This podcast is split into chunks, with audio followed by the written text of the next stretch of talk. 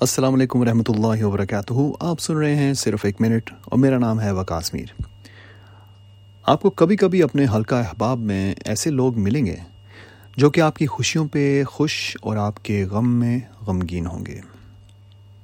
کچھ ایسے بھی ہوں گے جو کہ آپ کی خوشیوں میں غمگین اور غمگین دیکھ کر خوش ہوں گے۔